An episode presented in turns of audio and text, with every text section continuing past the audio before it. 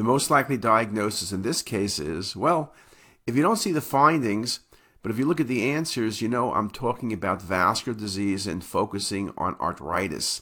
When you look carefully at the images, you see the soft tissue thickening around the aorta with narrowing of the aorta lumen. So you know we're dealing with some sort of vasculitis. It's the aorta, which means it's large vessel disease.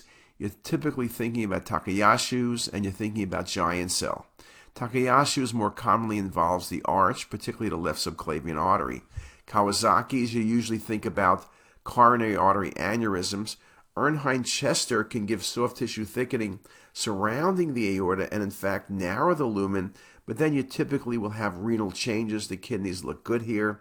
And this obviously not simply atherosclerotic disease. So, just a beautiful example of giant cell arteritis. Again, large vessel disease.